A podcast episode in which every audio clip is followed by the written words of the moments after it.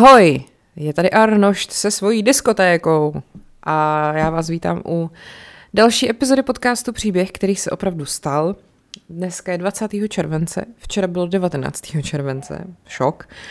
A včera jsem měla narozeniny a napadlo mě, že bych mohla zkusit pohledat, co významného, kromě mýho narození, se 19. července stalo. A našla jsem takový tři jako témata, ze kterých jsem teda udělala jako, nebo zpracovala příběhy. A když jsem ty příběhy zpracovávala, tak mi došlo, že společný jmenovatel těch příběhů není jenom 19. červenec, ale že by se to celý vlastně dalo pojmenovat nějak tak jako prokletý rodiny nebo jako zlý rodiny, mafiánský rodiny, protože ten 19. červenec teda je za prvý den, kdy byl zavražděný jeden uh, soudce italský právě italskou mafí. Pak je to taky den, kdy zemřela Mary Bolejnová, sestra Anna Bol- Anny Bolejnový.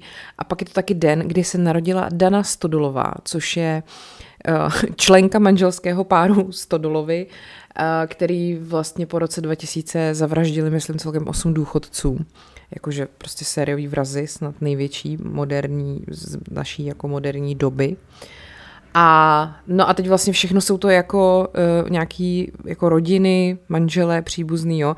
Takže docela jako zajímavé to vyšlo. Tak, uh, takže už jsem vám vlastně řekla, o čem dneska budu mluvit. Myslím si, že všechny ty tři příběhy jsou fakt jako dobrý. Musím se pochválit. A taky chci ještě na začátek, prosím vás, uvést na pravou míru uh, jedno nedorozumění, který očividně se jako děje. Už jsem to psala na Instagram, ale chci to jako říct znovu ještě tady. Um, možná, že jste třeba si chtěli předplatit uh, bonusové epizody na Hero Hero a přišli jste tam a tam vidíte ty okýnka, na kterých je napsáno 4 eura. A možná, že vás to jako zmátlo a že jste si mysleli, že za každou jednotlivou epizodu si od vás jako já účtuju 4 eura, což fakt nedělám, nejsem blázen. Prosím vás, je to předplatný. Ty 4 eura se platí za měsíc a vy máte neustále pořád přístup k celému tomu kanálu, ke všem epizodám, který jsem tam doteďka nahrála, ke všem, který tam nahraju dál. Ta cena se nemění, furt jsou to 4 eura, vy si tam někde prostě zadáte kartu a pak se vám to z ní strhává, je to prostě stovka, že jo, vlastně měsíčně.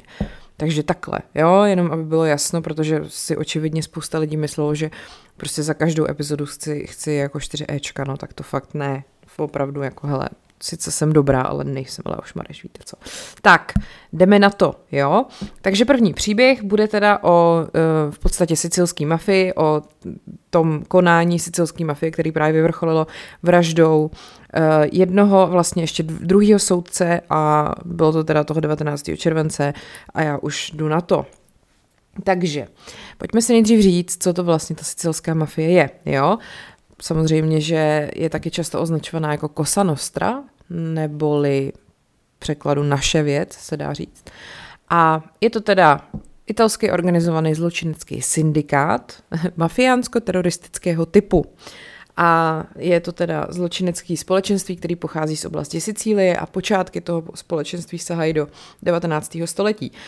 Je to jako volný združení prostě různých zločineckých skupin, ale ty mají nějakou, řekněme, společnou organizační strukturu, nějaký jako společný takový, ano, i mafiáni mají kodex chování a vystupují vlastně pod stejnou jako značkou v vozovkách. Jo? Základní skupina se označuje jako rodina nebo klan a vlastně si každá ta rodina nárokuje svrchovanost nad nějakým určitým územím, třeba městem nebo vesnicí nebo čtvrtí nějakého většího města a tam provozuje ten svůj biznis.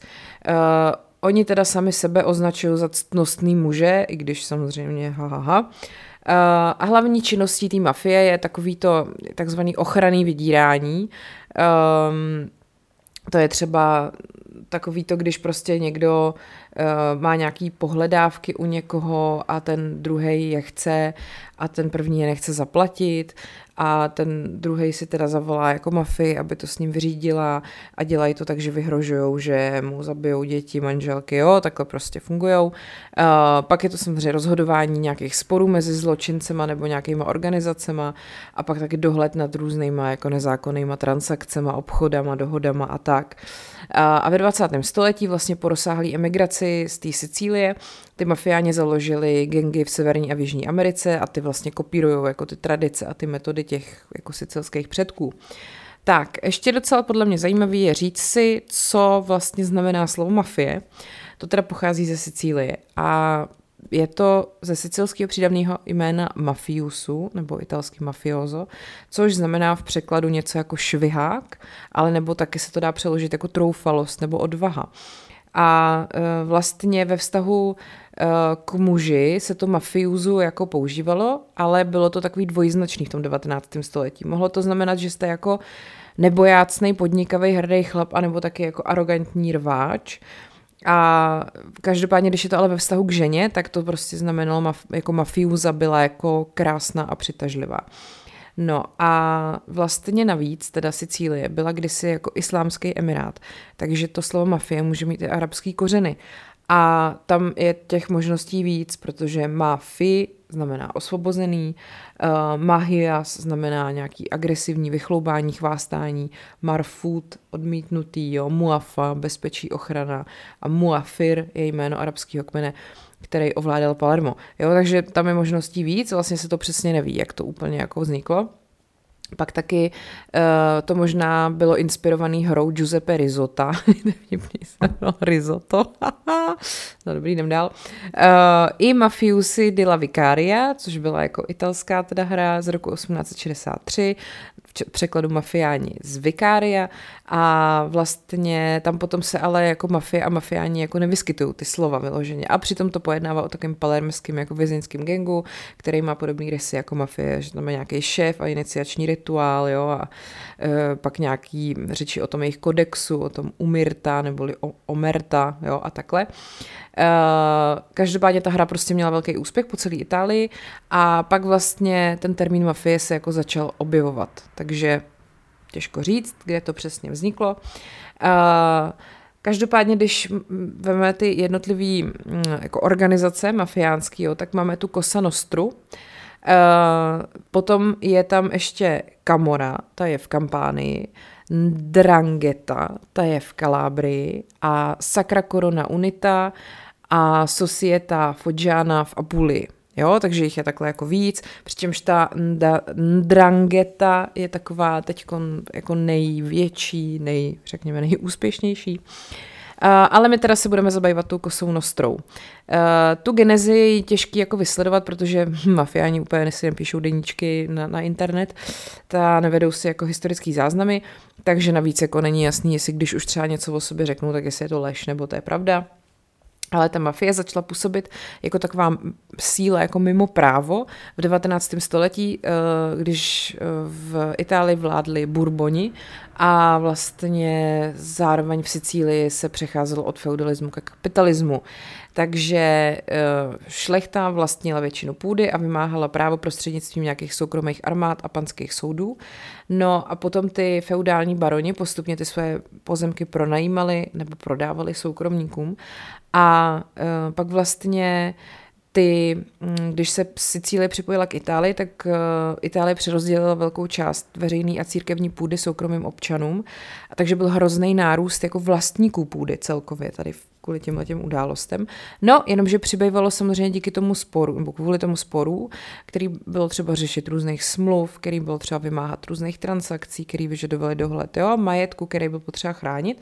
No a ty baroni, Eh, vlastně na to neměli jako dostatek lidí, aby a úřady na to taky nestačily. A takže byl jako nedostatek lidí, kteří by byli schopní tady tohle tu práci jako vykonávat, že tam bylo třeba na celý ten ostrov jenom nějakých 350 policistů a některé města ani neměly žádnou stálou policejní jednotku a některý uh, navštěvovali ty oddíly jenom třeba jednou za několik měsíců a podobně. No a tak se prostě díky tomuhle tomu všemu najednou ty majitelé toho majetku různého obraceli na takovýhle ty mimoprávní arbitry a ochránce a ty se vlastně zorganizovali do těch prvních mafiánských klanů. Tak, eh, v roce 1984, jo, to jsem trošku skočila, protože bych tady mohla ještě o historii jako mafie vyprávět strašně dlouho, um, ta historie, to, ta, pardon, hierarchie toho klanu Cosa Nostra. V roce 1984 mafiánský informátor Tomaso Busqueta, skoro jako Brusketa, co? Eh, vysvětlil vlastně prokurátorům strukturu velení typického klanu. Jo? Takže klan vede boss, což je capo familia nebo reprezentante. A tomu pomáhá jako pod, pod, pod, podbos, prostě chápete, kápo bastone nebo soto kápo. A na toho pak dohlíží jeden nebo víc poradců, konciliér, Jo? Pod jeho velením jsou potom skupiny desína, přibližně teda jakoby deseti v vozovkách vojáků, což jsou soldáty, operaj nebo pičoty. Ach jo. A každou desínu vede kápo desína. No a ta skutečná struktura ale se samozřejmě může měnit, jakože navzdory tomu, že se to jmenuje desína, tak tam nemusí být nutně 10 vojáků, může jich být 5 nebo 30. Některé klany jsou tak malí, že ani nemají desíny a kapodesíny. A navíc jako v nějakých velkých klanech můžou tyhle ty jako vojáci v vozovkách podléhat přímo tomu šéfovi nebo podšéfovi. A toho šéfa klanu obvykle volí ty řadoví vojáci, a vzhledem k malé velikosti těch věč, většiny těch sicilských klanů je šéf klanu v důvěrném kontaktu se všema členama a nemá prostě tolik privilegií a odměn jako třeba ve větších organizacích, což uh, je třeba pět rodin v New Yorku. A jeho funkční období je taky velmi krátký. Jo, volby se konají jednou ročně a může být sesazený pro špatný chování nebo neschopnost. Uh, pod šéf je teda potom pod ním, ten druhý nejstarší, nejvyšší, a bývá to většinou člen jako rodiny, třeba jeho syn, že jo, který převezme to vedení rodiny, když je šéf nemocný, zabitý nebo uvězněný. Konciliér, ten poradce, je taky volen každoročně a jedním z jeho úkolů je dohlížet na činnost šéfa a jeho nejbližších podřízených ve finančních záležitostech hlavně. A tak je to takový nestraný poradce šéfa a prostředník ve vnitřních jako sporech. Uh, myslím si, že třeba pokud jste koukali na Peaky Blinders, tak tam si myslím, že konciliér byla ta, jak ona se jmenovala, uh, no, teta, že jo, že to byla konciliér takovej, ant, uh, Ježíš Mariano, tak jdeme dál, prosím nás, se, se strapňuju. Kromě svých členů Kosa Nostra hodně využívá i spolupracovníky a to jsou osoby, které pracují pro ten klan nebo mu pomáhají, ale nejsou považovaný jako za skutečný členy. A jsou třeba různý skorumpovaní úředníci nebo nějaký potenciální mafiáni a je to prostě jenom takový pro ně nástroj, někdo, koho můžou jako použít, jo. Uh, pak se samozřejmě v médiích často objevují zmínky o di tutti capi, jo, což je ten šéf šéfů, který údajně velí celý tý kosanostře. A obzvlášť jako vlivný bosové, Uh, jako existovaly, byly to teda ty capo di tutti capi, řekněme, a to byly například Calogero Vizini, Salvatore Rina a Bernardo uh, Provenzano. A e, sice teda mocný boss, jako opravdu může mít velký vliv na na všechny ty ostatní jako klany, které jakoby nejsou jeho, ale podle toho Buskety, toho mafiánského přeběhlíka, který tady to všechno vyživanil policajtům, prostě ta pozice toho kápu di tuty kápy jako oficiálně neexistuje. Uh, že jako prostě to je jenom taková spíš jako mediální vymyšlenost. No a když teda byste se chtěli stát členy Cosa Nostry, tak musíte být sicilský muž, jo? Nesmíte být příbuzný nebo mít úzký vazby na nějaký muže zákona, jako prostě policista nebo soudce. Uh, věkově to není omezený, můžete být už od 16 do toho zasvěcený, samozřejmě si vás pečlivě testují, jestli jste poslušný, diskrétní, odvážný, dostatečně bezohledný a jestli máte špionážní dovednosti. Uh, pak eh, se taky vyžaduje, aby jako taková poslední zkouška, než ho jako přijmou, aby spáchal ten člověk vraždu. A to i v případě, že neplánuje být kariérním vrahem. Jo, prosím vás, jakou pozici se tady hlásíte u nás eh, v mafiánské eh, struktuře? Já bych jenom chtěla pracovat na recepci, jakože prostě by kápo přišel, abych mu dělal kafíčko.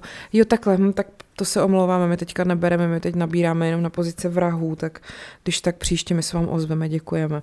Jo, takhle nějak to prostě probíhá.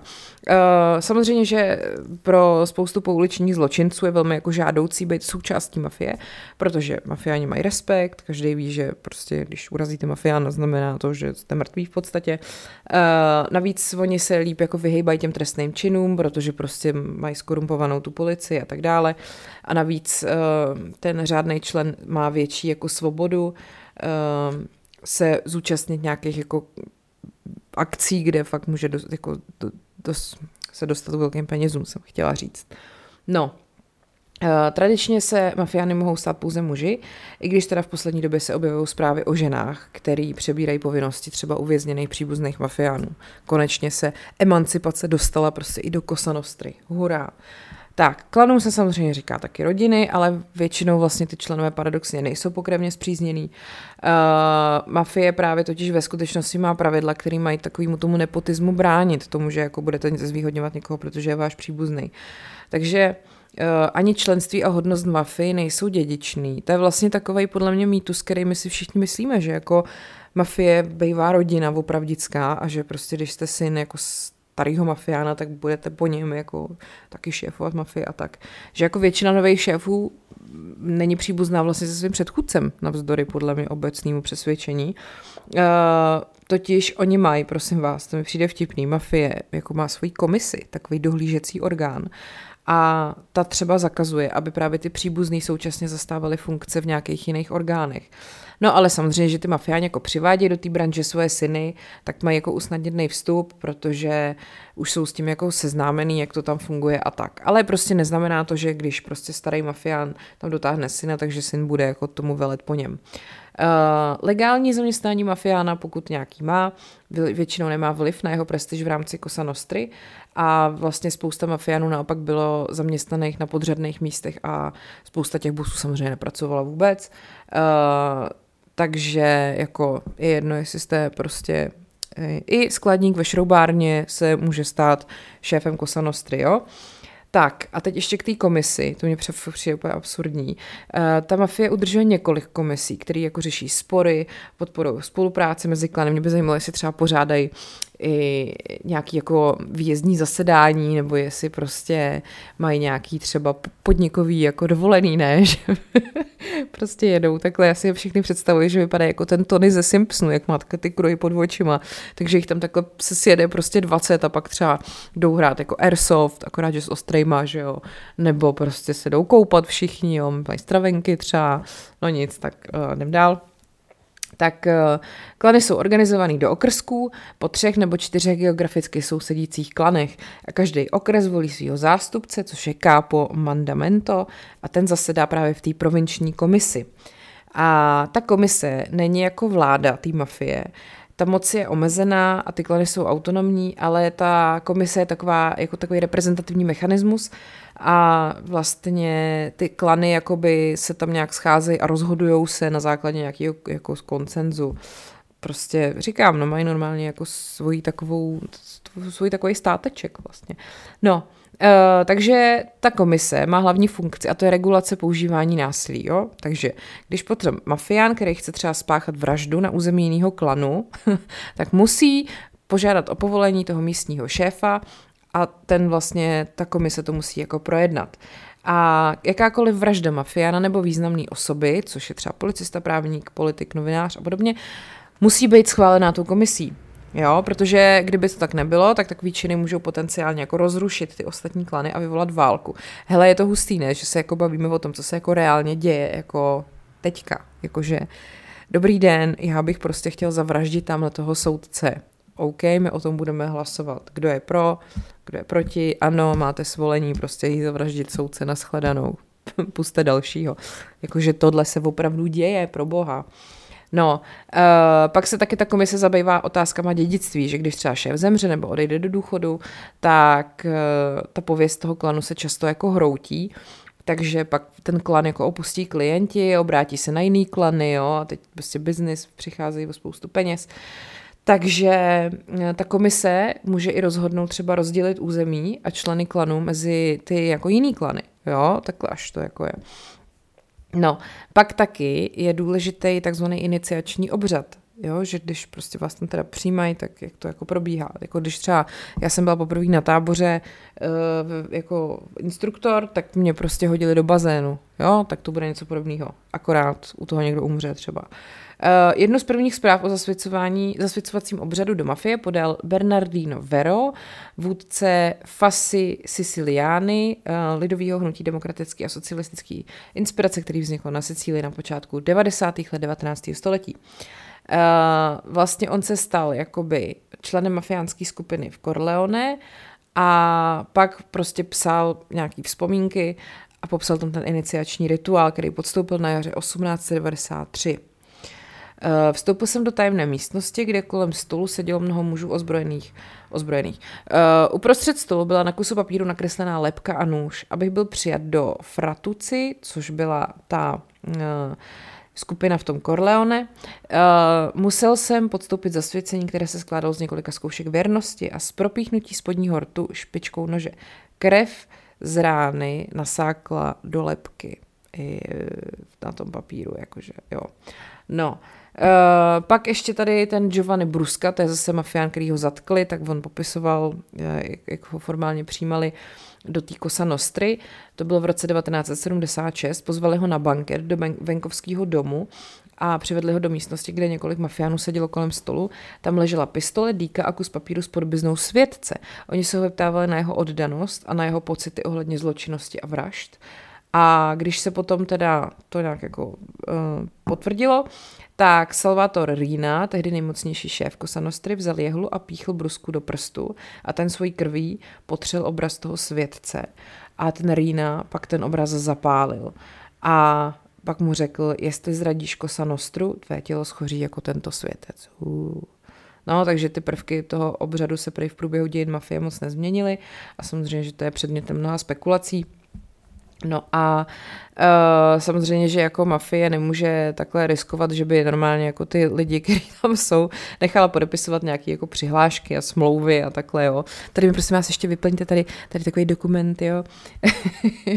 no, to asi ne, no. Jako, že by si tam vždycky potom, když člověk odchází z nějakého zaměstnání, tak dostává takový ten papír pro, jak se to jmenuje, ví, ví výstupní list.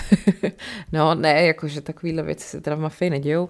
A, takže oni prostě podstupují jenom takovýhle nějaký jako pseudo prostě rituály. No a samozřejmě, že uh, vždycky existuje riziko, že lidi zvenčí nebo nějaký policisti jako v přestrojení by se mohli vydávat z mafiány, aby pronikli do organizace.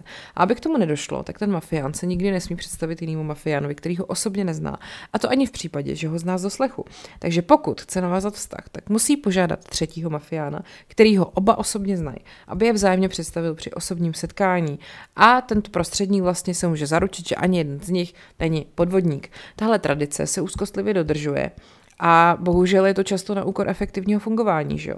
Třeba, když se mafián Indelicato Amedeo vrátil na Sicílii po svém zasvěcení ve Spojených státech v 50. letech, nemohl oznámit své členství vlastnímu otci mafiánovi, ale musel počkat, až mafián ze Spojených států, který věděl o jeho zasvěcení, přijede na Sicílii a představí syna otci. Tohle je tvůj syn, tohle je tvůj otec. Jo, my se známe, už jsme se viděli. A ah, tak já už zase letím zpátky do Ameriky. Naschle. Tak, Uh, mafiáni stejného postavení si někdy navzájem oslovují kompáre, zatímco podřízení říkají svým nadřízeným padrino a kompare znamená soudruh, zatímco padrino je italský výraz pro kmotra. Tak a v roce 2007 sicilská policie oznámila, že v ukrytu mafiánského bose Salvatore Lo Piccolo, Piccolo neexistuje, ale objevila seznam desatera přikázání, o němž se domnívala, že jde o pokyny pro dobré, úctivé a čestné chování mafiána. Tak, nikdo se nesmí představit přímo jinému z našich přátel, musí to udělat někdo třetí. Nikdy se nedívej na manželky přátel. Nikdy se nenechte vidět s policisty. Nechoď do hospod a klubů. Buď vždy k dispozici pro kosa nostru, je to povinnost. I když se tvoje žena chystá rodit. OK. Domluvené schůzky se musí bezpodmínečně dodržovat. S manželkami se musí jednat s úctou. No, prosím.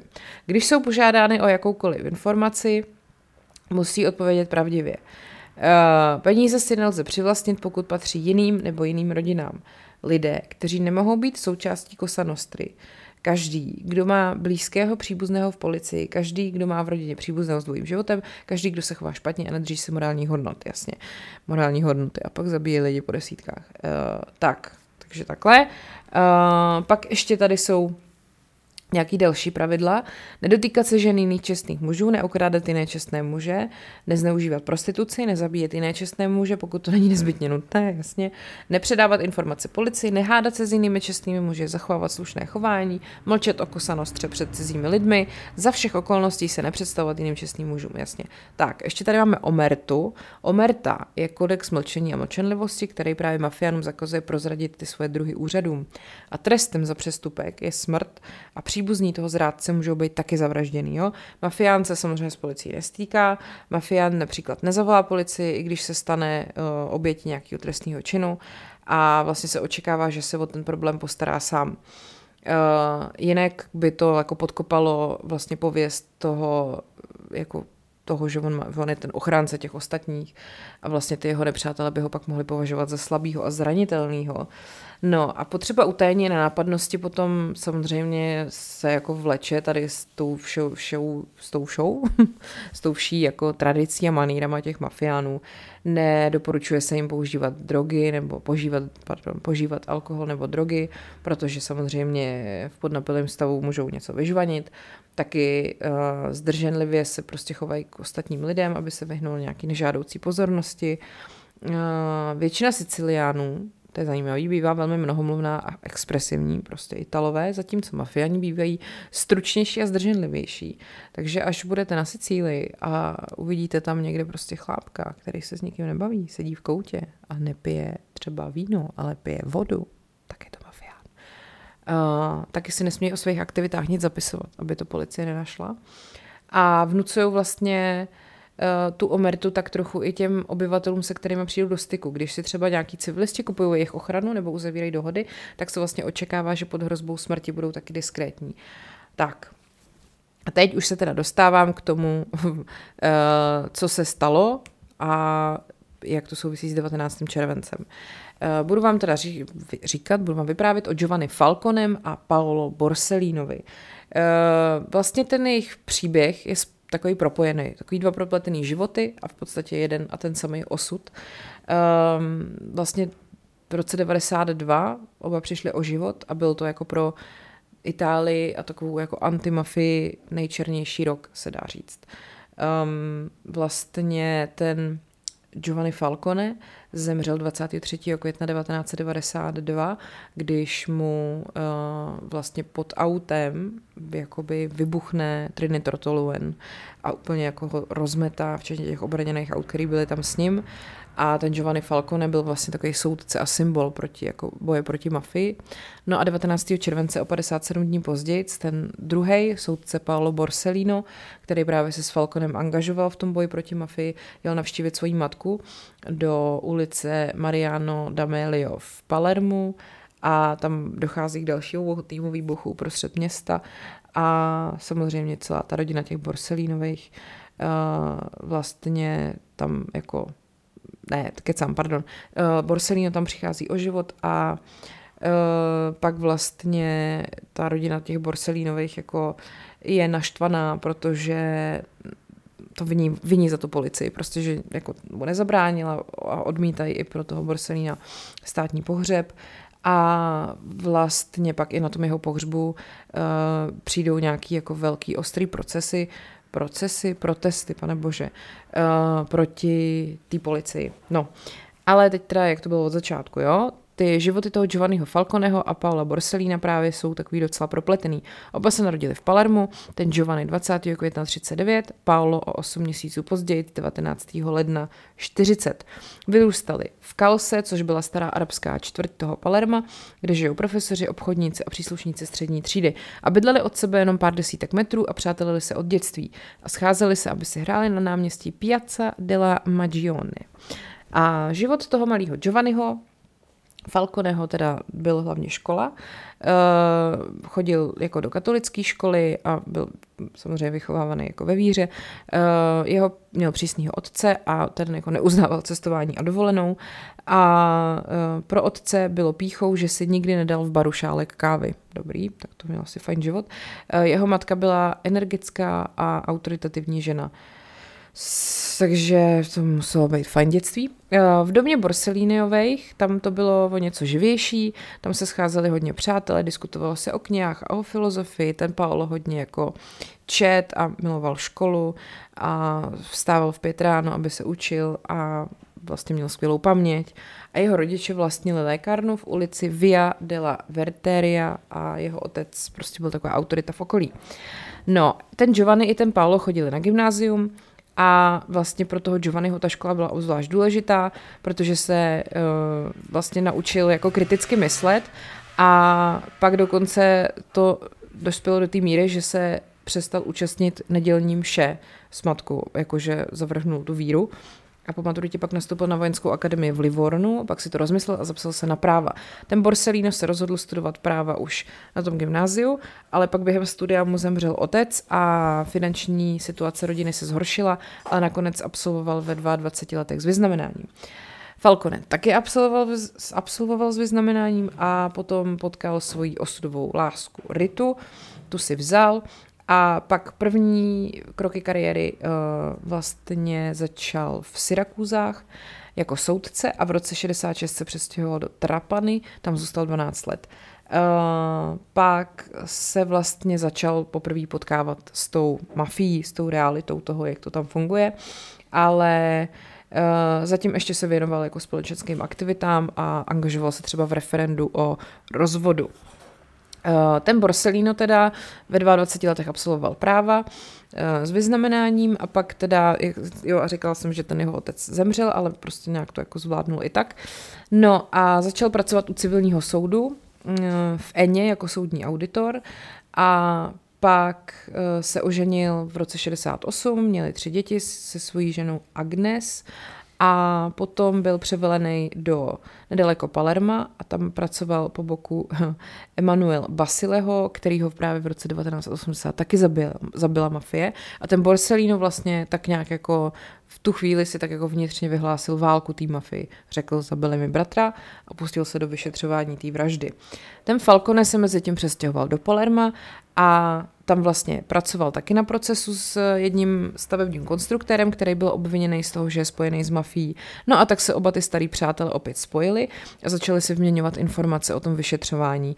A mm, vlastně ten Falcone uh, tam dost se za, jako za, zasloužil o to, že se to tady to zrovna tady ten spor s tím letím konstruktorem uh, vyřešil celkem rychle, ale ta situace v tom Palermu se jako strašně rychle měnila.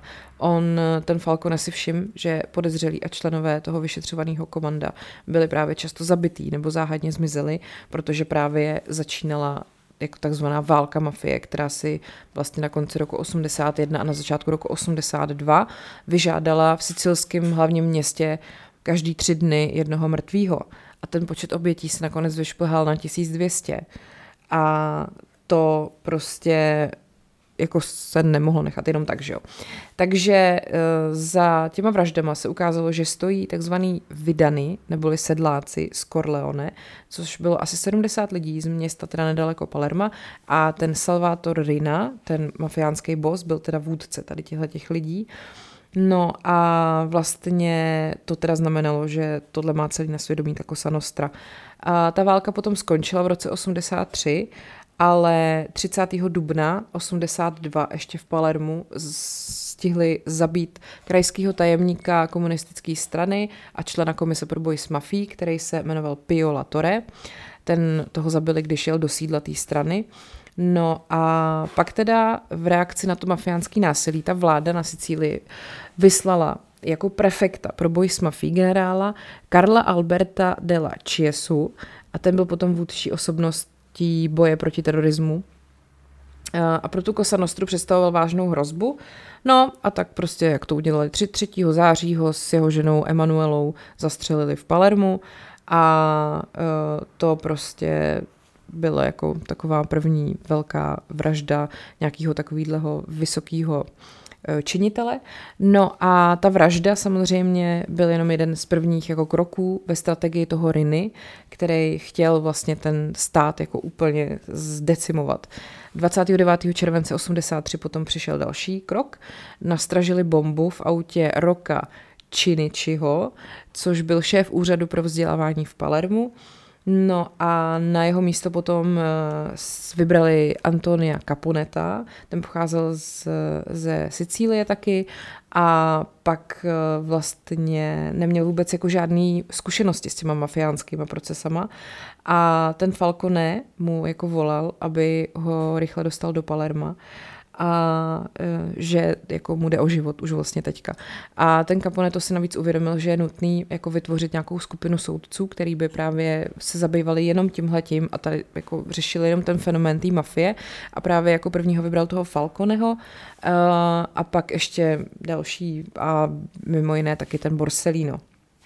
No a tak začali pracovat jako ve velkým a vlastně najednou začali za nima docházet takový ty přeběhlíci, což byli ty, kteří se od té mafie nějakým způsobem utrhli a byli ochotní vypovídat za to, že jim jako nikdo nic neudělá. To byl právě třeba ten Tomas Busketa, který uh, vlastně ztratil dva syny, bratra, zetě, švagra a čtyři synovce, když začal jakoby válčit s tím šéfem uh, té mafie. A takže uprchnul, do Brazílie, tam ho zatkli, pak ho vydali do Itálie a on začal teda spolupracovat s policií a chtěl ale mluvit jenom s Giovannem Falconem a že důvěřuje jenom jemu a někomu jinému. A tak potom jako mu ale řekl, že, jako, že ho varuje, že jestli ho teď vyslechne a ten Busqueta mu všechno řekne, tak uh, ta mafie se ho bude jako se ho pokusí zničit fyzicky i profesně. Že jakmile si jednou takzvaně otevře účet u Kosa Nostry, tak ho nikdy nikdo nezruší, ten účet. Takže jakmile se jednou dozví o tom, jak to tam funguje, tak prostě si vlastně podepisuje rozsudek smrti. No ale ten Falcone prostě ho vyslechnul a ten Busketa teda naprášil prostě úplně všechny, co znal a 29. září 84 bylo vydáno 366 zatykačů. A takže to bylo jako nejvíc, co se kdy prostě jim podařilo dozvědět se. No, jenomže to samozřejmě znamenalo jako totální vyhlášení války a ten Rina se jako připravoval na takzvaný krvavý léto a 28. července 85 zabil BP Montánu, šéfa palermského policejního oddělení pro uprchlíky a o několik dní později potom Niny Kasara, což byl zástupce ředitele mobilní jednotky a Falconeho blízký spolupracovník. A to už prostě se blížilo k tomu Falconemu, že jo. No a ten strach z těch dalších útoků prostě byl velký, takže oba soudci, jak Falcone, tak Borsellino, byli s rodinama narychlo převezený eh, do ostrovní věznice na severozápadě Sardinie, aby tam dokončili předběžné vyšetřování toho obrovského procesu, kde eh, potom vlastně soudili celkem nějakých 475 lidí a eh, ten, to období trvalo 33 dní a vtipný je, že stát soudcům eh, vystavil účet za to, že je nechali v té věznici bydlet. Každému dohromady asi za 400 tisíc lir. To je docela dobrý, ne?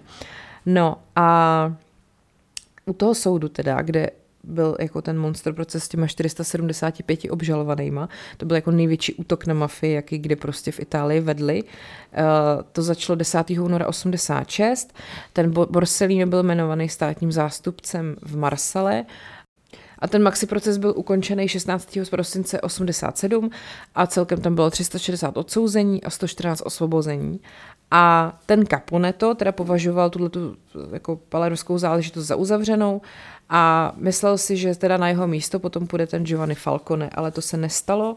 A nakonec eh, ten Falcone na to jeho místo nenastoupil, jenomže už bylo pozdě na to ho někam schovat nebo nějak mu zachránit život, protože vlastně tam potom byly další a další jako důkazy a svědectví a další lidi, který oni mohli obvinovat. A to protimafiánské vyšetřování nějakým způsobem pořád pokračovalo, ale ten Falcone se dostával do čím dál tím větší jako izolace. A vlastně už někdy v roce 89 byl zmařený jeden pokus o jeho vraždu, navíc mu chodily nějaký samozřejmě anonymní dopisy a takovéhle věci. No a on potom eh, věděl, že už prostě jde do tujího, požádal o přidělení do jiné kanceláře, byl jmenovaný asistentem státního zástupce na státním zastupitelství. No, jenomže už to bylo celkem jedno.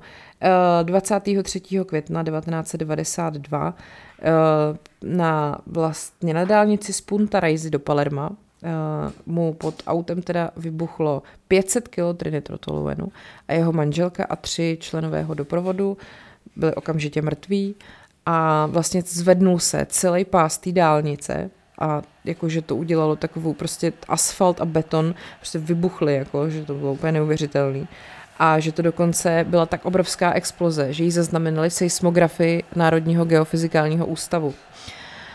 No a ten uh, Paolo Borsellino byl samozřejmě totálně zdrcený tou smrtí toho Falconeho a následující dva měsíce teda pracoval jak mohl, aby zjistil, co zatím přesně stálo za tou vraždou.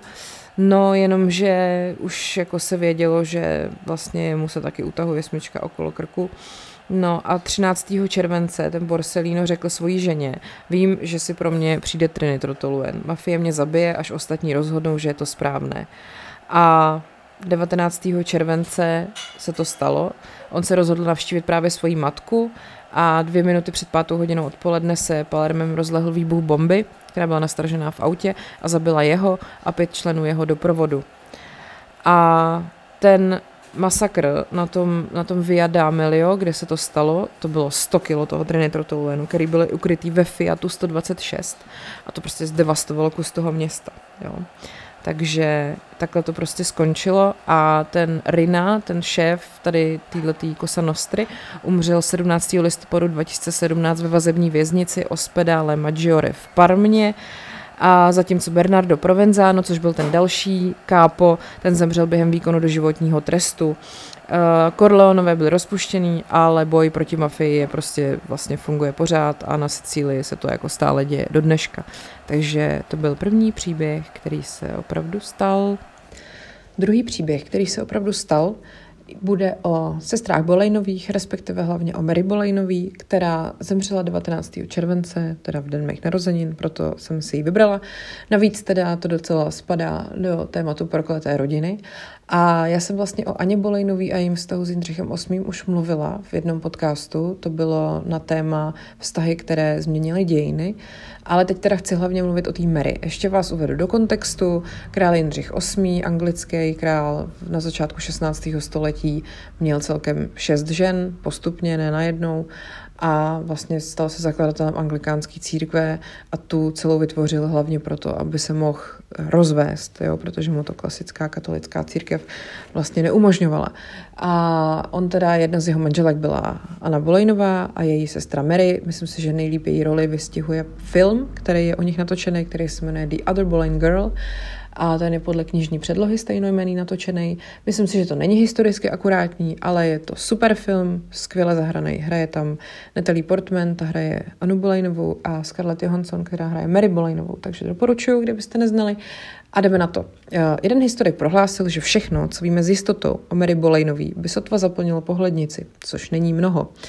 Uh, právě ta jakože druhá Bolejnová vlastně vešla do dějin, hlavně díky svýmu vztahu k té svojí sestře Aně a k tomu Jindřichovi VIII, jehož byla milenkou. Samozřejmě, že díky historické beletry a různým jako fanouškům těch, toho, toho tudorovského období se ta legenda uh, o té Mary Bolejnový jako zvětšila, tak jako nabobtnala, ale faktem je, že teda ona byla jedna ze dvou prostě přiznaných milenek toho Jindřicha. Eh, dá se říct, že za její osud do značné míry můžou její rodiče, který byli velmi ambiciozní. Eh, vlastně Thomas Boleyn, první hrabě z Wiltshireu a Lady Elizabeth Howardová, byli oba zdatní dvořané a ty věděli něco o takzvaném social climbing, jo? že prostě rádi jako šplhali po tom společenském žebříčku. Navíc eh, byli ukřivděný, protože měli za sebou takový společenský pád, ta jejich rodina, protože vlastně pradědeček Mary a Anny bojoval proti Jindřichu Tudorovi na straně Richarda III když probíhala tato válka. No a když potom Jindřich Tudor vyhrál a stal se anglickým králem, tak vlastně jakoby, jako pomstu degradoval muži z rodu Bolejnů na pouhý hrabata, což je prostě strašný deklas. No a oni teda jinak byli vlastně z matčiny strany právě šlechtického původu z rodu vévodu z Norfolku. A ta eh, Lady Elizabeth Howardová byla několikrát těhotná za svůj život, přežili celkem tři děti, takže ta Mary, Anna a George. Není teda známý, kdo se kdy narodil, bere se to tak, že ta Mary byla nejstarší a není teda jasný, kdy se přesně narodila. Buď to bylo, bylo to někdy mezi lety 1499 a 1508, což není důležitý, ale je pak jako v kontextu toho všeho, co se jí dělo, docela vtipný si uvědomit, že se jí to mohlo dít jak v 12 letech, tak třeba v 21 letech. Uh, vyrůstala na hradě Hever v Kentu se svými sourozenci, A protože to uh, byla teda, tady, ty rodiče byli jako dvořani, řekněme jako prominentní dvořani, tak dostala docela jako velký, rozsáhlý vzdělání. Uh, obě s tou Mary měli odjet na dvůr královny Markéty Rakouský, ale nakonec tam odjela jenom ta Anna, a tu Mary tam jako nechtěli. Ona mezi tím se dokázala mm, jako vzdělávat v matematice dějepisu, lukostřelbě, jízdě na koni lovu, eh, pak samozřejmě taky ženštější zájmy provozovala jako tanec, vedení domácnosti, ženský zájem, vedení domácnosti, eh, zpěv, hry jako karty a šachy. Jo? Samozřejmě, že v plánu bylo jí prostě poslat do světa, aby zvyšovala prestiž rodu Bolejnů. Vtipný je, že neexistují žádný dochovaný portréty, ani jedný z těch sester. Respektive existuje jeden, taková domělá podobizna, a to se dlouho považovalo za portrét Anny, ale pak se ukázalo, že to ve skutečnosti portrét Mary. Jinak Mary se všude zobrazuje jako ta spravedlivější a hodnější z těch dvou sester, to i v tom filmu. Mary je taková prostě hodná puťka a Anna je taková zlá mrcha. A pak je tady ještě domněnka, že ta Mary byla hezčí, ale ta vyplynula zřejmě z nesprávně interpretovaného rozhovoru mezi kaplanem jejich otce, Johnem Barlowem a členem císařské rady někdy v, v tom 15, ve 20. letech 16. století. Eh, člen rady se ptal, jestli nová královna, ta Anna Bolejnová tehdy, stojí za to, aby král opustil svou ženu. A ta Barlowova odpověď byla, ta druhá dáma je ještě krásnější, jenomže ono se neví, jestli tím myslel Anu, anebo myslel tu druhou milenku Jindřicha, protože on měl ještě další milenku, samozřejmě, že jo. Uh, samozřejmě, že uh, Jindřich, no, to, k tomu se ještě dostanu. Uh, Mary byla teda odmítnutá jako družka královny Markéty Rakouský a tak si našla místo jako družka sestry Jindřicha VIII., kdy bylo 15, byla ambiciozní a bylo to super, super místo. Tak, teďka. Když uh, potom odjela s tou anglickou, uh, teda takhle s tou sestrou Jindřicha VIII. Marii Tudorovnou, odcestovala jako jí družka uh, do Francie, kde se ta Marie Tudorovna měla provdat za krále Ludvíka XII. Jenomže Ludvík XII. chtěl poslat všechny ty anglické doprovody svojí manželky domů, ale Mary Bolejnová naštěstí měla způsob, jak se v té Francii upíchnout, protože její otec byl nedávno jmenovaný anglickým velvyslancem a tak tam mohla zůstat. Hnedka o rok později ten Ludvík XII. umřel a Marie Tudorovna se zbalila kufry a vrátila se do Anglie. Jenomže teda Mary Bolejnová, jak jsem říkala, tam jako zůstala a nejen proto, že tam byl její otec a její sestra Anna, no ale taky proto, že se stala milenkou nového francouzského krále, což byl František I. Ona dělala společnici jeho manželce Klaudy a zároveň dělala společnici jemu v posteli. Hrozný. No a k tomu prý měla ještě poměry jako se všema jinýma možnýma ve Francii a tak. A to se samozřejmě nelíbilo jejím rodičům. Nicméně František teda se s tím moc jako nesral, pardon, omluvil o Mary Boleynový jako o anglický klisně, a nebo taky nazýval una grandissima ribalda infame sopratute, neboli velmi velká urážka žen, nejhanebnější ze všech. No. Uh, když teda ona tam potom nakonec byla celkem asi čtyři roky v té Francii i s tím otcem Tomasem a s tou sestrou Anou a pak se teda vrátili domů, protože prostě rodičům se fakt nelíbilo, že jim dcera spí s francouzským králem a dělá mu milenku, takže uh, se rozhodli, že jí najdou místo na tom anglickém královském dvoře a ona se tak stala družičkou manželky Jindřicha VIII. tehdejší, což byla Kateřina Aragonská, no a konečně si ji všimnul Jindřich VIII. A našli vhodného partnera, ten se jmenoval William Carey, ten byl bratranec z třetího kolene, Uh, což mi přijde zvláštní, na tu dobu velmi výstřední, že si brala bratrance z třetího kolene a ne bratrance z prvního kolene nebo svého bratra, jo, to je, jako je docela úlet. A uh, vzali si teda 4. února 1520, šťastný manželství to nebylo. A Jindřich byl dobrý kámoš Williama Kerryho, takže jim dal i docela velký finanční dar k svatbě. A na oplátku potom Mary se teda stala jeho milenkou. Williamu mu to nevadilo, protože on za to od Jindřicha, který měl špatný svědomí, dostával různý různý tituly a různý jako třeba pozemky. Takže ve své podstatě William Carey pronajímal svoji manželku Jindřichu VIII. a ten se mu za to prostě odvděčoval, což je moc hezký. Eh, pak se do Anglie vrátila teda i ta Anna, debitovala na anglickém dvoře a uh, vlastně potom, když se porovnávala ta, řekněme, aférka, co měl Jindřich s Mary a ta, co měl s Anou, tak tam je rozdíl v tom, že když byl z Mary, tak o tom vůbec jako nijak nikdo se nevyjadřoval. Ani on prostě byl v tom velice jako uzavřený. A když byl potom s tou Anou, tak byl jak zamilovaný puberták. To potom jsem právě i říkala v tom podcastu o tom jejich vztahu, kdy oni si jako psali různý vzkazíky prostě na, na kraj knížky a psali si nějaký dopisy, on jí skládal básně a podobně. No, uh, teda, v roce 1524 Mary Bolejnová otěhotnila se svým manželem teda, nebo možná, a narodila se jí holčička, kterou pojmenovala Catherine, nebo Kateřina, což, jsem, což znamená, že měla stejný jméno jako královna, jako manželka jejího milence.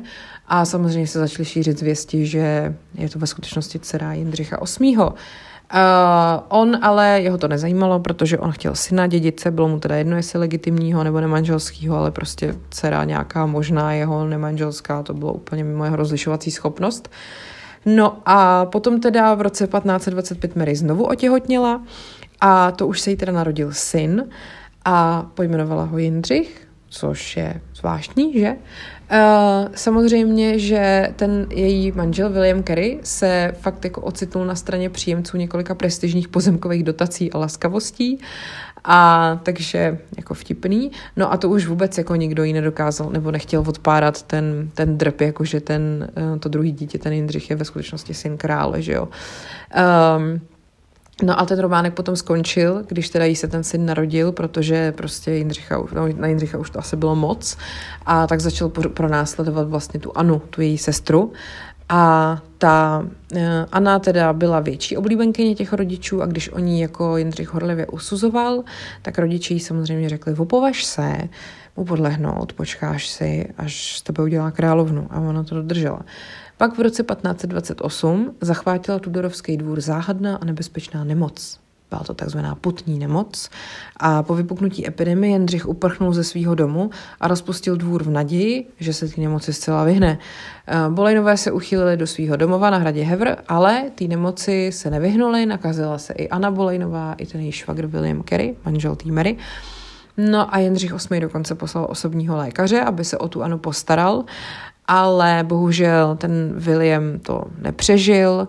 Eh, ten zemřel 22. června 1528, bylo mu jenom 28 let a tak se z Mary Bolejnový stala vdova. On byl sice úspěšný William, jo, u dvora oblíbený, ale zanechal po sobě strašný dluhy a to břemeno samozřejmě padlo na tu Mary. Takže se ocitla ve velkých problémech a snažila se to nějak splácet a byla v podstatě naprosto bez prostředků, takže i zastavovala vlastní šperky a podobně. No a ta reakce toho jeho otce byla docela chladnokrevná, jako moc ho to nezajímalo. Dali nějaký malý finanční jako dar, ale pak až ta sestra Anna nějak, nějakým způsobem pro ní uh, vy, vy, jako zajistila vdovský důchod ve výši 100 liber ročně. Uh, pak teda se dokonce ta Anna ujala toho Marijna syna Jindřicha, a zaplatila mu jako vzdělání. Těžko říct, jestli to dělala, aby jako ty Mary ukázala, že nad ní má jako moc, nebo jestli to byla jako sesterská pomoc. Um, no a aby to nebylo málo, tak kromě toho, že Jindřich měl poměr i s Anou, i s Mary, tak Prej údajně měl poměr i s jejich sestřenicema, Mary Sheltonovou a Madge Sheltonovou, jo. Uh, a pak teda od roku 26 se Jindřich ucházel o tu Anu Bolejnovou, jenomže ona nechtěla být milenka a Jindřich si našel způsob, jak se zbaví té Kateřiny Aragonský. Tý se blížila čtyřicítka, neporodila mu syna, takže prostě byla úplně odepsaná, že jo. A Jindřich totiž uh, udělal to, že aby získal jako povolení k anulaci toho sňatku, tak musel získat takzvaný dispens, což znamenalo, že musel přiznat, že jako udělal něco špatně během toho jako vztahu a on teda přiznal, že byl s tou Mary Bolejnovou, jo? takže to byl jediný moment, kdy on vlastně jako tenhle ten mimo manželský poměr přiznal, jenom proto, aby se mohl oženit s její sestrou, což je strašný. Ještě navíc teda Kateřinu Aragonskou úplně jako totálně prostě podved, No a po sedmi letech vyčkávání se teda s Anny Bolejnový opravdu stala Jindřichova žena a královna, ale tam i byly třeba jako část dvora, která byla tý Kateřině Aragonský věrná. Takže tu Anu nenáviděli, dokonce jednou napadnul nějaký rozzuřený dav žen. No a když teda se to konečně stalo, tak Mary Bolejnová se stala Aninou dvorní dámou a e, pak byla další zásadní, řekněme, takový zvrat. Mary Bolejnová se v roce 1534 zoufale hluboce zamilovala do Williama Stafforda, což byl voják ze šlechtického rodu Staffordů, jenomže to byl mladší syn z nějaký nižší prostě šlechtický větve, úplný prostě nuzák pod rozlišovací schopnost prostě starých Bolejnových, jo, takže ultra ambiciozní rodiče prostě to neschválili a teď ona přece byla najednou švagrová krále, že jo, si nemůže vzít nějakýho prostě tamhle blbýho jako vojáka. No ale ona prostě byla rozhodnutá a tak s ním uprchla a uh, uprchli na jeho jako panství ve Staffordshireu. Nejdřív ten snětek tajili, ale brzy to vyšlo najevo. Mary potom otěhotněla a navíc to teda nebylo úplně jako, řekněme, řekněme kladně přijatý těhotenství, protože zatímco ona prostě už byla po třetí těhotná, tak její sestra Anna, která byla teď královna, všichni na ní tlačili, čekali, že prostě konečně porodí toho dědice, tak se to nedařilo, že jo. Tak Jindřich potom taky začal být naštvaný, že si vzal špatnou sestru. No a ona teda, eh, Anna Bolejnová sice porodila Jindřichovi dceru, ale koho to zajímalo, on chtěl syna. Eh, navíc teda potom Mary uh, o rok později otěhotnila znovu a porodila, uh, takhle, nejdřív to, z toho prvního těhotenství měla právě syna Edvarda a pak porodila o rok později ještě dceru Anu, takže ona už měla čtyři děti a z toho dva syny, jo přičemž možná jeden z nich byl opravdu Jindřichův. Takže velký špatný a Anna prostě tak nějak postupně upadávala v nemilost, protože sice pak otěhotnila znova, ale potratila a Jindřich jí zase začal podvádět s jednou ze, svý, ze svých dvorních dam, protože prostě když má chlap jednou takový modus operandi, a vy ho získáte tak, že ho odloudíte manželce, tak se můžete vsadit, že to jednou udělá nějaká taky vám. Ha tak teď jsem byla hodně hustá, že. No, uh, teď prostě Jindřich začal pomalu mít jako Ani zuby a uh, rozhodl se, že se jí nějak zbaví. A pomohl mu k tomu Thomas Cromwell, což byl její dřívější společník, spojenec, a obrátil se proti ní a vlastně uh, je obvinili z toho, že má incestní vztah se svým bratrem Georgem. A ty rodiče to nějakým způsobem oba přijeli, jakože jim to bylo jedno. Uh, jako neradi, ale teda souhlasíme, že naše děti mají incestní vztah, tak si je odsuďte. No a tak se to stalo a oni oba odsoudili k smrti a pak vlastně 17. května 1536 toho George přivedli na popraviště a o dva dny později tam přivedli i tu Anu a ta ještě přesně, těsně před tou popravou teda řekla, Bůh ochraňuje krále a pošli ho, aby nad vámi dlouho vládl, neboť mírnějšího ani milosrdnějšího panovníka nikdy nebylo. A pak jí usekli hlavu. no a teda Mary Bolejnová, ta to přežila jediná, ta už se ke dvoru nikdy nevrátila a ta její dcera Kateřina udělala jako nějakou super kariéru jako dvorní dáma, paradoxně, u toho Tudorovského dvora, tam asi nikomu nevadila. No a ona potom teda dožila tak nějak se svým manželem asi v klidu, ale nedožila moc dlouho, protože zemřela v roce 1543, toho 19. července a bylo jí 40 let a přežili teda všechny čtyři děti. Uh, nicméně neexistují žádný záznamy o tom, co bylo s těma dětma od toho Stafforda, ale ty první dvě děti, které možná jsou, byly děti Jindřicha VIII., ty pokračovaly vlastně v tom rodokmenu Bolejnů a na tom je asi zajímavý nejvíc to, že vlastně přímýma potomkama jsou, uh, Mary Bolejnový jsou Diana Spencerová, princezna Diana a taky uh, její děti, princ Harry a princ William ale každý jako z jiné strany, jo. Jakože Diana je z, z jedné strany potomkyní Mary, Mary Bolejnový, to jsem našla i rodokmen, kde je to přesně vypsaný jako potomek po potomku, jak to šlo prostě z toho, od toho roku 1530 až, až do současnosti. A pak zase z jiný větve se to takhle dostane až k královně Alžbětě a k Williamu a Harry. Takže vlastně Mary Bolejnová je prostě prapředek současný královský britský rodiny. Tak uh, takhle to s ní dopadlo o něco líp než se její sestrou Anou. A to byl teda druhý příběh, který se opravdu stal. A teď jdeme na ten třetí a ten nejdrsnější a nejhorší uh, půjde o manželé Stodolovi, nejhorší sériový vrahy našich, řekněme, polistopadových dějin. Um, já nevím, jestli jste to zaznamenali v době, kdy se to dělo. Mně bylo nějakých tak 14 a byly toho plný zprávy, bylo to fakt děsivý. Prostě dva takový jako, no, tak prostě dva lidi relativně normálně vypadající, ale to nic neznamená, prostě vraždili důchodce, ale jakože jednoho za druhým. A vypadalo to fakt jako strašně děsivě. takže jdeme na to. Jo? A mluvím o tom kvůli tomu, že uh, Dana Stodulová se narodila 19. července. Um, navíc teda mi to krásně zapadá, tak jsme tady měli takovou mafiánskou rodinu, pak jsem tady měla nějaký prostě sestry a teď tady máme manžele. Tak, uh, Stodulovi se seznámili na Silvestra 1988, to spolu začali chodit a ta Dana se jmenovala původně Bábiková. Bylo jí tehdy 18 a už měla dva roky dítě z prvního manželství. A potom ale s tím 22-letým Jaroslavem Stodolou byl jenom chvilku, on byl už tehdy recidivista, ona pak se rozešle a ona se vdala po druhý a s tehdejším manželem odjela do Kanady, kde tancovala v baru. Pak se rozvedli a v roce 97 prej uh, jí znásilnili cestou z práce a ona utrpěla trauma a začala zneužívat léky a pak se odstěhovala k matce do Slavošova na Kutnohorsku. Tam potom potkala toho stodolu a znova se dali dohromady. On byl už čtyřikrát trestaný recidivista a začali teda znova, vzali se, byli zamilovaní a nezaměstnaní. No a co uděláte, když jste nezaměstnaní? Nemáte peníze, začnete chodit do práce? Ne, začnete zabíjet lidi a okrádat je, že jo. Uh, tak, prej to byla Dana Stodolová, kdo začal navrhovat, aby finanční prostředky získaly násilím. A tak začalo 15-měsíční řádění, na jehož konci bylo 8 obětí. Já mám sedm vražd, jednu si ona udělala sama. Vůbec na ten rekord nejsem pišný, řekl Stodola.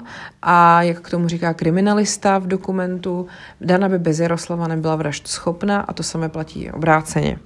Takže první jo, vražda, kterou spáchali, se stala 30. září 2001 a oni se zamaskovaný vypravili do domu Aloise Myškovského z Chabeřic, který byl známý tím, že půjčoval peníze. Oni mu pohrozili nožem a donutili ho vydat 160 tisíc a pak ho svázali a ponechali v domě, kde ho objevili v velmi špatném stavu o dva dny později a devět měsíců na to zemřel.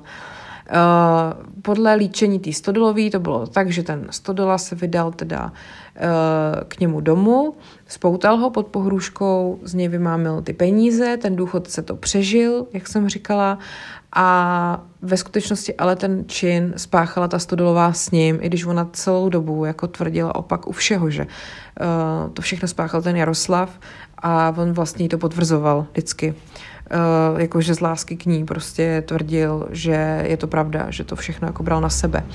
No a 16 dní po tomhle prvním činu poslala ta Dana uh, Jaroslava za jejich slavošovským sousedem, což byl Jaroslav Šanda a ten uh, Stodola k tomu říká, Dana mě přemluvila, ještě mi půjčila paruku a punčochu. On mi ale punčochu z hlavy strhl, takže jsem ho musel uškrtit. Ukradl jsem mu potom 40 tisíc. Mrtvolu jsem položil do postele a zapálil svíčku. Ta místnost chytla a schořela. To pak popisoval už ve vězení a ještě se policajtům při vyšetřování snažil namluvit, že ten pan Šanda dostal při potyčce infarkt a že si krk zranil při pádu, jo, přitom to bylo jinak. Uh, on vlastně v brzkých ranních hodinách se ten studel vyplížil z baráku, kde bydleli s tou danou u její matky. Ona si povídala s matkou v kuchyni a řekla jí, že jako on ještě spí. On zatím přelezl plot toho pozemku, toho šandy a schoval se, aby viděl na hlavní vchod. Pak se teda maskoval tou parukou a silonovou punčochou a vniknul do domu. Pak se schoval za závěs a když se ten Šanda vrátil, tak ho srazil na zem a donutil ho, aby mu dal 40 tisíc. Pak mu ten Šanda právě strhnul tu punčochu a ten, ten stodola se vyděsil a v obavě jako z prozrazení ho uškrtil. Pak to tělo uložil do postele, rozmístil tam svíčky, ukradl nějaký věci a utek a pak došlo k požáru a to pak zlikvidovali teda hasiči, ale po vrahovi, prosím vás, nikdo nepátral, protože tu pitvu toho Jaroslava Š, Šandy, teda soudní lékař prostě totálně odfláknul. Vůbec mu nepřišlo divný, že ten pán má tržní poranění hlavy, že má prostě na krku stopy jako po škr- škrcení. A navíc, že on prej před svojí smrtí mluvil občas o tom, že ten dům radši zabálí, než aby ho nechal svým dětem. Takže oni to pak uzavřeli jako umrtí bez cizího zavinění a policie ignorovala i krevní stopy v pokoji a tvrzení rodiny, že tam prostě chyběly nějaké věci v tom baráku. Jako tohleto je první z řady pochybení té policie tady v celém tomhle případu těch stodolových, jo, to je úplně šílený. Uh, Uh, pak právě ještě ten Stodola, jak vykládal, že ten pan Jaroslav ve skutečnosti umřel na infarkt, tak se kriminalisti rozhodli to tělo exhumovat. A i po roce a půl od té vraždy, kdy to exhumovali, našli násilí na tom krku té oběti. Takže to prostě ten soudní lékař úplně totálně přehlídnul a vykašlal se na to. No a uh, jak vůbec vlastně je možné, že se člověk nechá k něčemu takovému přemluvit od vlastní manželky. A on k tomu říkal, Dana mě dokázala vždy zblbnout. Týden mě přemlouvala, ať jdeme někoho okrást, až se jí to povedlo. Pomohl tomu i sex, měl jsem ho za odměnu. Miloval se mi, proto jsem do toho vždycky šel, kvůli ní. No tak potom 28. listopadu, to znamená nějaký dva měsíce na to, vnikla Stodolová do domu sousedky Růženy z Kohoutilové. Ta byla známá svojí zálibou ve špercích. A zatímco Stodola hlídal před domem, tak ona ženu uvnitř napadla tyčí, pak ji společně svázali a byli a nutili jí prozradit, kde schovává peníze. A když to odmítla, tak ten Stodola ji udusil pomocí šátku a polštáře, pak pod postelí našli 50 tisíc a odcizili několik dalších věcí. Pak zakopali tělo na zahradě společně s dokladama a několika předmětama denní potřeby, aby vyvolali jako dojem, že ta paní někam odcestovala. A pozor, to se stalo 28. listopadu 2001 a 4. května 2002, půl roku poté, zeď týhletý paní z Kohoutilový našel její tělo zakopaný na zahradě, když stavil foliovník, protože prostě tu paní předtím nikdo nenašel. Oni totiž, ty policajti, tehdy to vyšetřovali a obvinili z toho uh, trojici mužů, který tehdy v tom okolí okrádali důchodce. Navíc se týden před tou vraždou tuhle tu paní zrovna pokusili oloupit a takže jako prostě to padlo úplně na jiný lidi, ale tam jde o to, že oni vůbec nenašli to tělo. Ona prostě půl roku byla ztracená a až její zetí našel zakopanou na její vlastní zahradě, což je prostě strašný, strašný, strašný. Tak, pak 30. dubna 2002 požádali manželé Stodolovi před domem v obci Měchonice Antonína Krále o vodu. Jo? On otevřel dveře a zatlačili ho do domu. A e, když potom je přepadli, tak ta Stodolová odešla pryč z obejváku a ten Stodola se s těmi manželama povídal. Prej jako dle, dle toho, co říkal, že byli prej sympatický. No a pak se otevřely dveře a vešla tam ta Dana a řekla, toto ještě nemáš, čímž jako myslela, že jako ještě nezabil. Takže on potom uh, svázal tu, toho pána i tu jeho ženu, se jmenovala Marie, odvedli každýho do jiné místnosti a nutili prozradit, kde schovávají peníze. A když potom jim to ta paní řekla, tak ten stodolaj uškrtil kabelem od lampičky. A pak ty těla rozvázali a pustili plynový sporák. K tomu ten stodola řekl. Dana pak zavřela, já si loknul alkoholu a uškrtil ho. Pak i paní. Poté jsme tam pustili plyn. Pak odmítal, že by jako k těm obětem byl krutej. Nikoho jsem netýral, jen jsem je svázal a pak nenápadně hodil smyčku ze zadu a zatáhl. Musel jsem to udělat, Dana mi pořád říkala, dělej, dělej, dělej. No a ona teda odešla dveřma, on za ní zapnul ve, zevnitř a protáhnul se ven okýnkem na toaletě. A tu dvojici mrtvou objevil potom až jejich příbuzný, když prostě sousedi upozornili, že se dlouho jako neukázali. A jako předběžnou příčinu úmrtí teda uvedli, že bylo jako udušení plynem z toho sporáku. Přitom jako, no, pak teda to vyšetřovali a e, to udušení pak e, vlastně označili jako oficiální příčinu smrti. Přitom zase prostě strašný pochybení, protože soudní znalci řekli, že není možný, že by sporák dokázal zaplnit plynem tak velký prostor. Ten případ se odložil. A dokonce i přes ty známky toho škrcení Uh, jako to nikoho prostě nějak netankovalo, nikoho nevzrušovalo, že se na místě našly špačky cigaret, i když ty manželé nekouřili, nebo že se prostě z toho domu ztratily nějaké věci. Prostě to byla sebevražda a nazdar bazar, jo?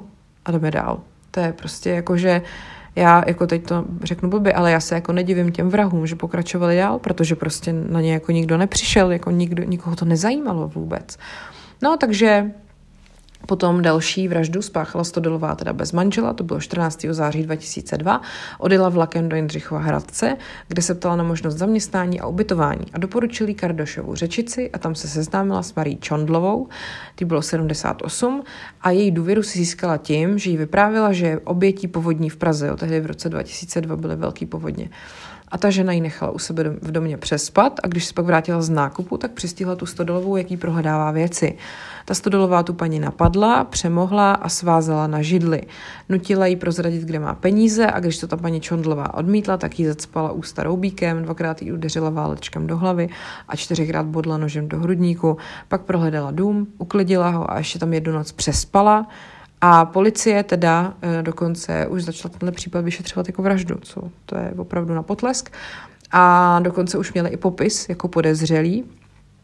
No a e, vlastně když potom uh, se kriminalisti vyptávali Stodoly na tenhle čin, který vlastně ten Stodola tvrdil, že jako spáchal von, protože to bral na sebe, tak on ani nebyl schopný určit dům, ve kterém k té vraždě došlo. A ta Dana uh, vlastně toho partnera prej neustále popízela takovejma slovama jako Jardo, tak se konečně přiznej, že si tu paní zabil. Vždyť si mi to všechno vyprávěl. No ale to byl moment, kdy se tomu Stodolovi nějak to vhnulo v hlavě a řekl, Dano, ale vždyť to není pravda. Tu paní si zabila ty. V tu chvíli se to všechno zlomilo. Poznal jsem, že je to mrcha. Ty ono, tak tomu došlo fakt a tomu došlo fakt brzo. No, uh, pak jedem dál. Jo. 28. října 2002 napadli Stodolovi ve Slavošově, zase tam, kde bydleli, Josefa Malinu, který bydlel v domě právě naproti ním, to mi přijde moc chytrý. Uh, on se na veřejnosti často chlubil tím, že má našetřenou větší sumu peněz. To taky není úplně chytrý. Uh, Uh, oni počkali, až ráno otevře dveře, aby vyvětral a Stodola ho omráčil silným úderem do hlavy a pak ho vynes na půdu, kde se ho pokusil oběsit na telefonním kabelu za trám, ale ten kabel se přetrhnul a ten malina jim tam spadnul na podlahu. Oni si pak odnesli posraných 10 tisíc korun. Hledali nějaký vkladní knížky s dvouma milionama, to nenašli. A opět, jako při vyšetřování, ne, ne, jako nezjistili cizí zavinění a oni tady tu smrt toho pána označili za sebevraždu. No, tak, já se k tomuhle ještě pak vrátím. 2. Eh, prosince 2002 eh, Svitavská obec Brněnec, jo. U jednoho domu prostě se kluk snažil dozvonit, aby navštívil babičku a maminku a, a tetu. A když se mu to nepodařilo, tak zavolal policajty, ty přijeli a prostě našli tam vlastně uh, tři těla žen jo, ale nakonec se ukázalo, že teda dvě jsou mrtví a jedna jako přežila. Eh, bylo to tak, že jedna ležela ve vaně s podřezaným zápěstím, to byla nejmladší, pak tam byla ta přeživší 92-letá Božena Cerháková, eh, a pak tam byla ještě jedna mrtvá a to byla Dagmar Vajsová, jo? Takže tam byla Helena Cerháková, Božena Cerháková, Dagmar Vajsová. Ta Helena s tou uh, Dagmar byly sestry, Božena byla matka. Božena přežila. No a vlastně uh, bylo to tak, že ty Stodolovy se tam vloupaly do toho domu za tou Boženou Cerhákovou, kde žila teda s tou svojí dcerou Helenou a ta Helena totiž měla v úmyslu koupit ubytovnu, na který ty Stodolovy bydleli a předpokládali proto, že asi je zřejmě hodně bohatá. No a v té době toho vloupání u té Boženy byla i její druhá dcera, ta Dagmar. Ta se pokusila bránit, ale ten Stodola ji přemohl a spoutal. Tu Helenu potom přinutili prozradit, kde ukrývá peníze peníze a vkladní knížky a pak se rozhodli všechny tři zabít. Tu Dagmar uškrtil stodola šátkem, tu Boženu, tu, tu maminku, povalil na zem a zakryl jí obličej polštářem a když se přestala hejbat, tak potom odvedli tu Helenu do koupelny, kde ji uškrtili ve vaně a pak ta stodolová napustila vodu a prořezala jí zápěstí, aby to vypadalo jako, že sestry se pohádaly, ta Helena zabila Dagmar a pak spáchala sebevraždu a matka jako dostala z toho infarkt, jo? Takhle to mě docela chytře vymyšlený. Stodolová zase odešla hlavním chodem a Stodola vylez okýnkem, ale ta Božena teda ten útok přežila a podala nějaký jako svědectví, Přičemž řekla, že pachatel měl být vysoký muž z ubytovny, jo? a ten popis seděl právě na toho Jaroslava Stodolu, což už byl prostě trestaný recidivista. A e, takže policajti tam za ním samozřejmě šli. E, zjistili, že to nemohlo být, takže by se to stalo bez nějakého útočníka, protože v okamžiku podřezání těch zápěstí právě už ta utopená vlastně byla, jako, nebo ta, ta v té vaně byla mrtvá, že jo. No a tak oni šli teda na ubytovnu, našli tam toho stodolu a ten stodola blbec je přivítal srdečně a nabídnul jim kafe a mezi řečí se zeptal, jestli tam jsou kvůli těm ženám, který někdo zabil. Totální idiot. Uh, No ale oni prostě měli jako, sice měli spoustu jako náznaků, důkazů a zdal se jim velmi podezřelej, ale když uh, potom kriminalista nebo vyšetřovatel chtěl po státní zástupkyni, aby vydala souhlas se zadržením, tak uh, ho nedostal, protože nebylo dost důkazů podle státní zástupkyně. A tak museli hledat další důkazy a začali řešit ty tři podezřelý úmrtí v tom Slavošově. A vlastně všechny ty případy, které byly uzavřeny jako sebevraždy nebo smrt bez cizího zavinění, si vzali jako znova a ten kriminalista Miroslav Grešel vlastně zjistil, že navíc ten 100 dolá tam jako bydlí někde blízko, že jo. No a tak uh, začali zkoumat třeba to oběšení toho pána, toho Josefa Maliny a ukázalo se, že prostě to je úplně nesmysl, jak oni to uzavřeli, ten případ, objevili další podezřelé okolnosti a spojili pak síly se východní, vlastně kriminalisti ze středních a východních Čech.